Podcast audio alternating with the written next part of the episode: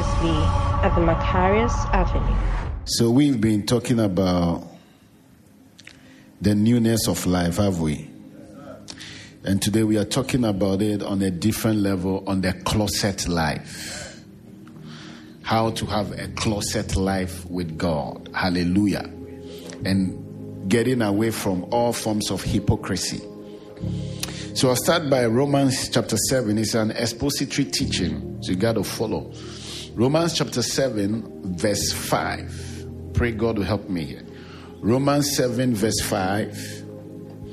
He said, For when we were in the flesh, the motions of sins, which were by the law, did work in our members to bring forth fruit unto death.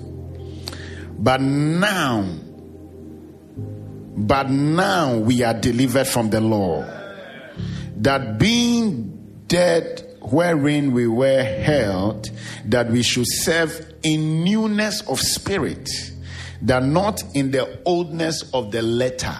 Glory to God. Go back to verse 5. He said, But now, verse 5, please. For when we were in the flesh, it means that there was a time that we were in the flesh. And we allow the flesh to take a hold of our lives. Hallelujah. This is not writing to unbelievers. You got to understand the context of the letter that Paul is writing to the church. He's writing to the church that was in Rome. And he's saying that there was a time that we were in the flesh the motions of sins, which by the law did work into our members to bring forth the fruit unto death. It means that the guy was still born again, but there were some things in his flesh that was still pushing him because he was not living by the Spirit, he was still living under the law. Now, you and I were not given the law. Hallelujah. But these people, they, because they were under the law, the Bible said the law has become our schoolmaster. So the law was ruling over them. And sometimes your flesh, you can be born again and your flesh can let you do crazy stuff. It does not mean that you are not a Christian. If not, you go to the book of John and we tells you that if you sin, then you are not a child of God. He's putting it in context because he said that the children of God sinneth not. Hallelujah. But a child of God can sin. He shouldn't, but he can. He's talking about the one that is a new creation that has not allowed the flesh to take ascendancy. But the one that has allowed the spirit to take an ascendancy will always have dominion over sin. But the one who allows the flesh, because he said, We allow the flesh and the motions of sins. It means things began to move in our members because we allowed it.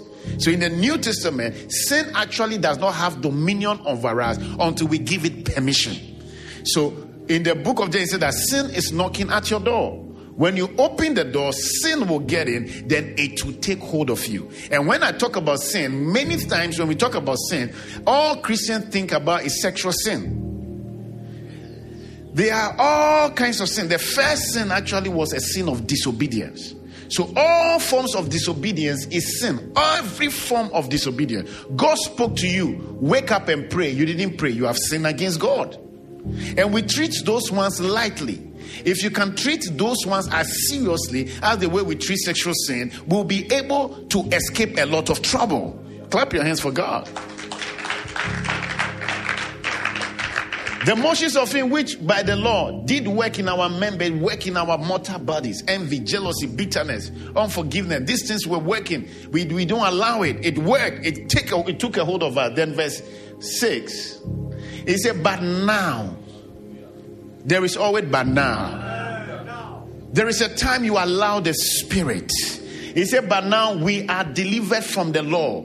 Now, you and I, I said, didn't have the law, but you and I can create a law for ourselves. In Romans chapter 10, he talks about it. He said that they living the righteousness of God has gone to establish their own righteousness. And many Christians have established their own righteousness thinking that if I don't do this and I don't do this, then I'm okay with God. If I do this and I do this, then I'm okay with God. He said, No. Don't go about establishing your own righteousness. In the New Testament, it is not about do's and don'ts. We have come over do's and don'ts. We have crossed that level.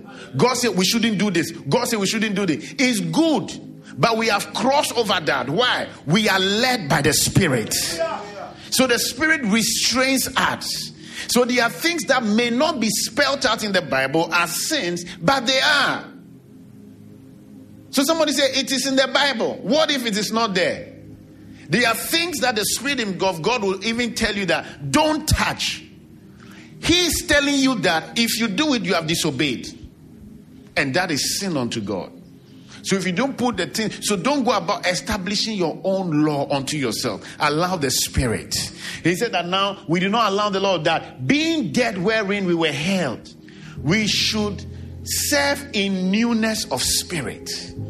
We mean that now we are coming in a certain fervency of our human spirit to begin to serve God from within. Because our serving God starts from within and it affects the outside. It's not outside in, it's inside out.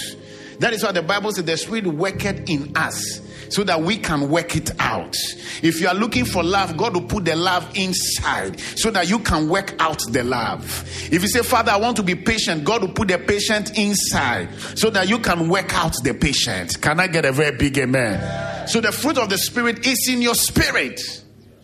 And he said, so that now we should not serve, we should serve in the newness of the spirit and not in the oldness of the letter. The letter means against the law.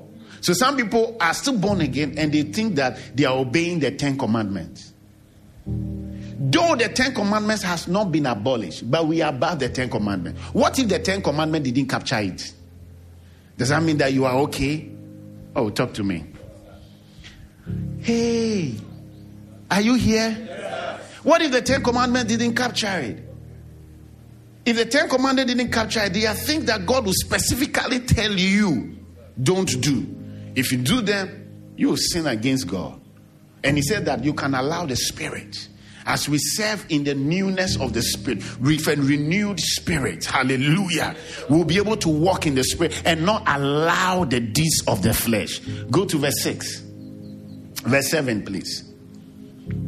What shall we say then? Is the law sin? He said the law itself is not sin. Don't don't do it. Say that one itself is not sin but God forbid. Nay, I had not sinned, but by the law. For I had not known sin, I have not known lust, except the Lord has said, Thou shalt not covet. So before the law, how did Abraham know how to become righteous? Because there was no thou shalt not murder, but murder was still a sin. But the law now came and revealed that murder is a sin. But then, before the law, how did they know that murder was still a sin? You are led by their conscience and by their spirit. So now you allow the newness of the spirit. Sin shall have no dominion over you. Can the amen be louder? Now let's go to Matthew chapter 3. Matthew chapter 23. Matthew chapter 23, verse 24. Jesus gave us a remarkable expose which makes us to understand why we must work our Christian life from within. That's why I call it the closet life. Verse 25, come to 25. Woe unto you, scribes and Pharisees, hypocrites, for ye make clean the outside of the cup and of the platter, but within they are full of extortion and excess. Give me another version. He said they clean the outside only, they are religiously correct. And there are many Christians like that. They are religiously correct. When we say we should pray now, they can hold their head like the gaga. And we forget that this thing is an inside out. When you don't clean the inside, the outside can look clean, but you are not clean. So he said that what sorrow awaits you, teachers of right religious law, and you Pharisees, hypocrites, for you are so careful to clean the outside of the cup and the dish, but inside you are filthy, full of greed and self indulgence. Self indulgence means that you do what you feel like doing. As long as it will be pleasurable to you, you are okay. And he said that this is what they were doing. But their closet life is when now you and God only.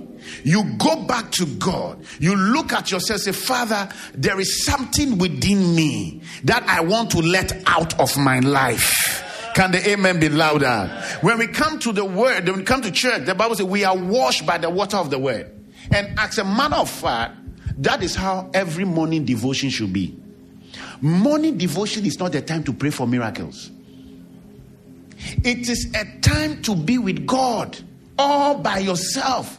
I've always thought that if anybody is taking your morning devotion from you, they are cheating you. They are cheating, they are robbing you of your real Christian walk with God. Because your morning devotion, why morning? Because it is the first hours of the day. And that is what you are giving to God as your token of love. This is good teaching. Clap your hands. If not, all you will do is that you're joining people to pray, and all you're expecting is miracles. But you have no closet life. The closet life is you and Jesus. The Bible says we are learning from Jesus. Is Jesus not our, our author and the finisher of our faith? So Jesus himself, when he came, he made sure that he didn't hold too many morning devotions. What Jesus, the Bible says, far before dawn, he would tell the disciples, Me, I'm going to pray. Oh. If you guys won't wake up to pray, it's up to you. Far before dawn, the Bible says, Jesus will go and be in a solitary place and he alone with God. And when they calculated that far before dawn to the time day will break, it's about four hours. So Jesus will be with God alone for four hours. Why?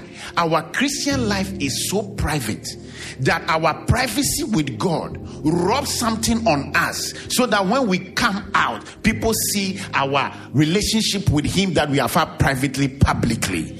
Clap your hands for God. Are you, are you sure you are there? So, this is what happens.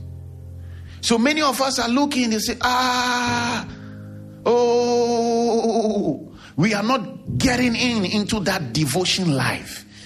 You want to get into it and do all you can. Say, I'll do all I can. Say it louder. Say it louder.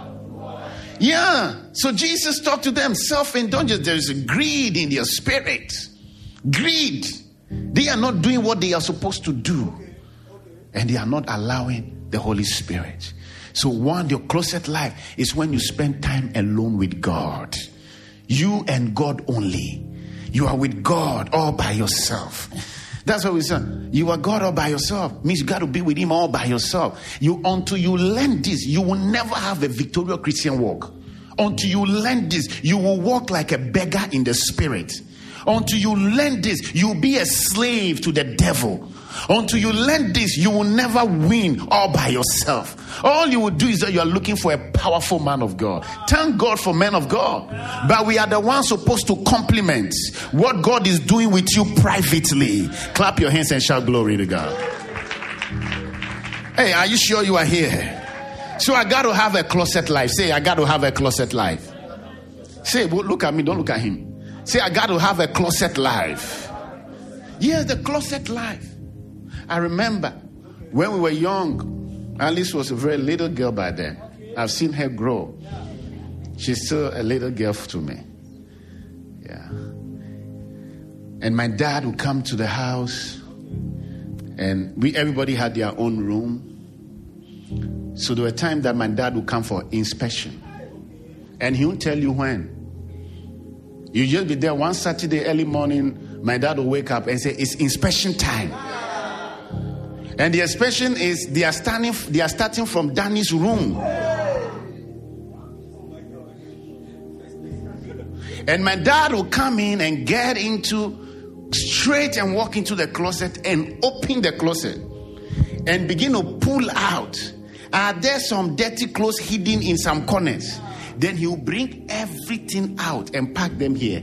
This one there, this one there, this one there. And, he asks you, Danny? Why?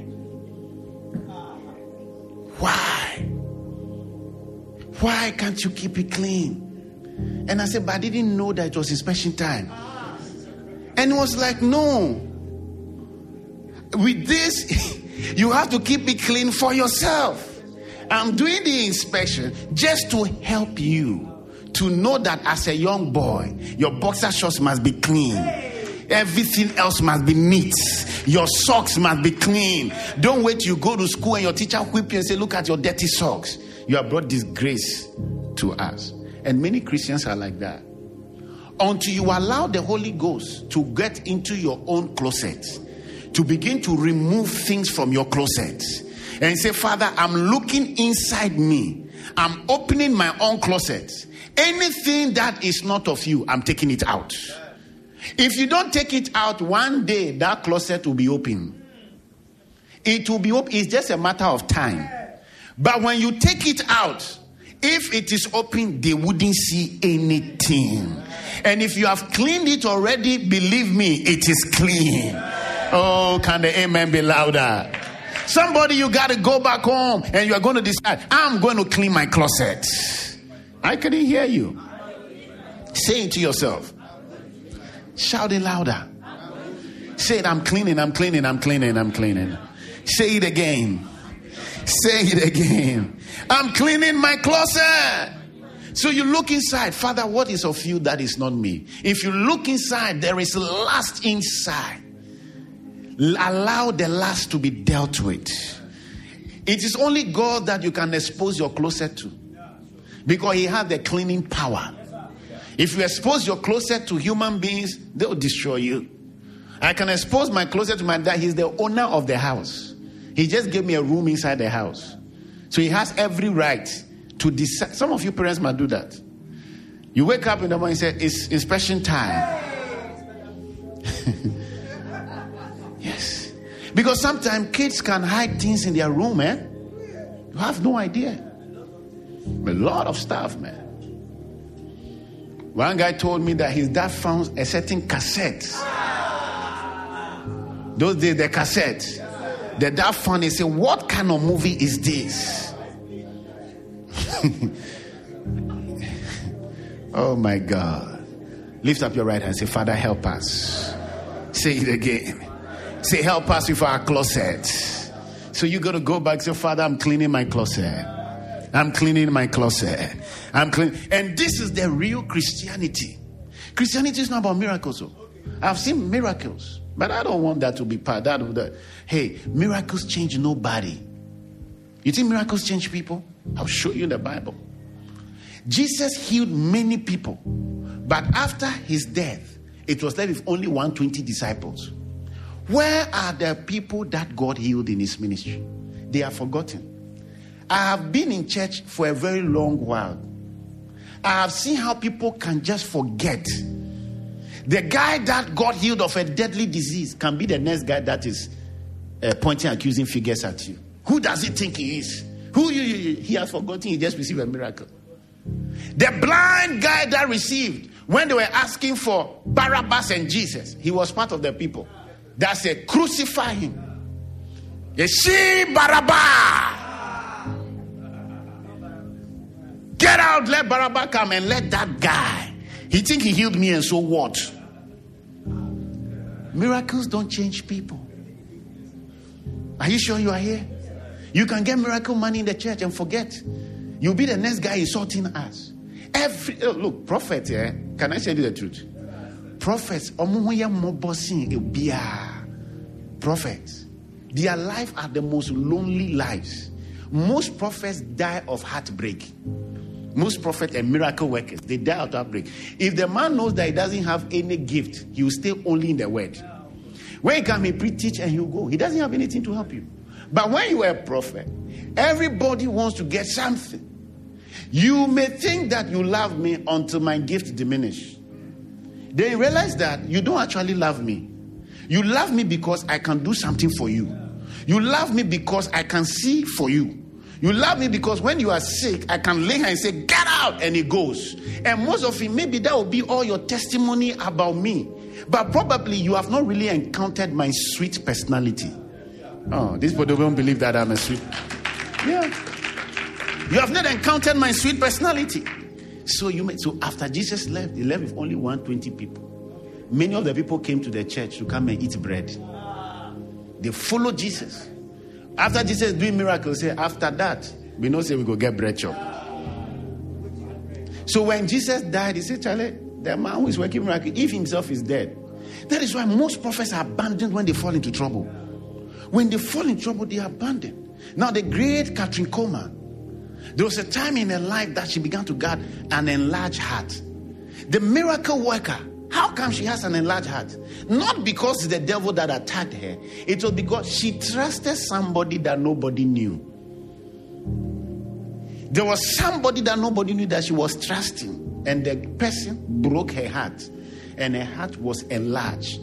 After healing people, she will go back and faint and still tell people that I am okay. And she was not fine. Because many of the people have just come to receive miracles. That is why in the Macarius 7, I'm doing my best to teach you the word of God. So that you will not forget, because you will forget the miracle. See, some of you, since you came to church from 2030, some of the miracles you have, you have been forgotten. But the teaching will take a hold of your life. When Jesus died, many of the people forgot that he's the one that fed them. He, they forgot. But there was a teaching. And those who adhered to the teaching were just 120 people. They were the ones that were. They were called the real disciple. I want you to have a newness of spirits. That if you are in the Macarius Avenue, you are going to have a newness of spirit to be a disciple. You are not here for miracles. But hey, if you are sick too, God will heal you.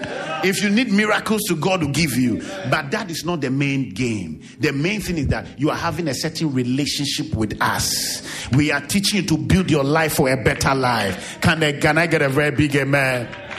When God gave me this wisdom, I said, ah, I won't kill myself as a prophet. Hey, I've been around for, I've seen many prophets rise in, in those days. Oh, they said this prophetess has come. Phew, doom. Nietzsche doom, his light goes off, and all the people go to another prophet or prophetess. Then he will come with miracle signs and wonders. He'll bring so many tokens and stuff. Hey, then he to his light to go off. The people will move to another prophetess. It's like many people look out for where the miracles are. You're not going to be a miracle seeking Christian. You are going to seek hard after God. God, look, God is giving the church five year window to preach the gospel. After 2027, this world will become crazy. Very crazy. You think we have seen something? We have not seen anything yet. I'm giving you prophecy. So this is the time to begin to adjust your life. And you are adjusting your life that you are going to build your Christian walk intentionally. I got offended in church. You join another church. Join another church. There's nothing wrong in getting offended in church. It is your own offense. If you got offended, there is another church. Join it. The most important thing is that you and I will make it to heaven. And we want to see you there. This guy won't see them there. Hey, look at the guy say, say, hey, I want to see you there. That is the closet life. So don't allow anybody to be stealing your devotion. The whole week you have not done a devotion, but you have joined the whole week you are joining people to pray. Really? You think you will win? You will not win. After a while, you realize that you rob off yourself from a certain closet life. That is when you sit down, you feed yourself. There is when now I'm feeding you. But your morning devotions are when you feed yourself. This is not even husband and wife, you oh. know. It's not you and your wife, your husband, they are doing devotion. No, no, no, no. You should have evening devotion together. Your devotion is you and God. When we get to heaven, God won't call you and your husband. He doesn't know you like that at heaven. He only know you like that here. Because marriage is an earthly thing. So when your wife is not doing her devotion, you can just advise her. When your husband is not doing his devotion, you can just advise. If he won't do it, let him be. Oh. Because he's a grown up man. It's not you that are going to force devotion on him. She's a grown up woman. You're not the one going to force devotion on him. Because for you and Jesus, it is a sweet life. Can I get a very big amen? And I tell you, if many people do this, we'll have less problems in the church. Do you realize that the pastor that they are throwing stones at, he's doing his best. They realize that all the things they're trying to get him, he's doing his best. And they realize that walking with God is not easy. One day I was in a church preaching. The church was celebrating 25 years. And I stood there to preach that the Lord told me that the church is just two years in the spirit. I said, God, no, no, no, no, God. And God told me, two years in the spirit. It means that for, for 23 years, they have been out of the will of God. Many churches are not even concerned about the will of God. All we are concerned is to gather people. No, we got to be concerned. That's why we move by a mandate, strictly by what God has said. There are churches that are evangelistic ministry. If you say the church is an evangelistic ministry, and we are not doing evangelism more than the prophetic ministry, it means that you have lost your mandate. So when you join your church, ask them, what are we joining to do? What has God said about this house? We are not joining because it's nice. We are joining because there is a purpose, there is an assignment, and we are becoming partners to that assignment. Oh, can I get a very big amen? Clap your hands for the Lord. I think I'm teaching good, yeah? He said, What sorrow? Give me 26. I have a lot to say by my time. Now I want to give the teaching. So, you blind Pharisee, first wash the inside of your cup and the dish, then the outside will become clean too. Let's go. What sorrow awaits teachers, religious law, you Pharisee hypocrites? For, oh, go, go, 28. Hey. Outwardly, you look like righteous people. Outwardly. But inwardly, your hearts are filled with hypocrisy and lawlessness. We don't want to look outwardly good and closet our closet life. We are we are evil. And all this in, is in the heart. The Bible says that when God comes, He's going to judge the secrets of men, not the sin that you did that everybody said. Can I tell you something? When I prophesy, when you do something wrong, maybe I come and I pick it up prophetically. God has removed judgment from you. It means that that thing is no more a secret. It's, it's known. That is why, if you are caught doing something, say the truth. If you say it, there's no judgment. God will judge the secrets of man. The things that they held in their hearts that nobody knew. And they too, they didn't go to God to clean it up in their heart. That is when, when Jesus came, he said, It shall go under light, and the light shall expose it. Mercy on our heads. Let's go, 29. What sorrow awaits you, teachers, religious hypocrites? For you build tombs for prophets, your ancestors. Oh, give me King James of 28. King James of 28.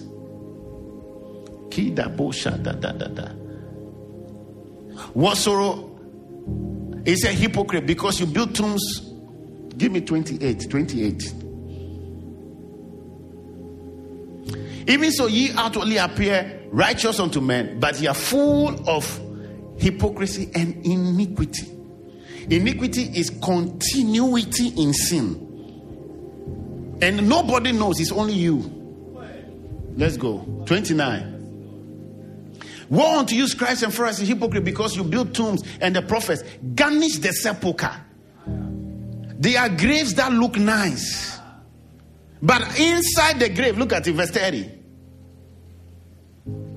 and say, If we had been in the days of our fathers, we would not have been partakers with them in the blood of the prophets. They are saying that today.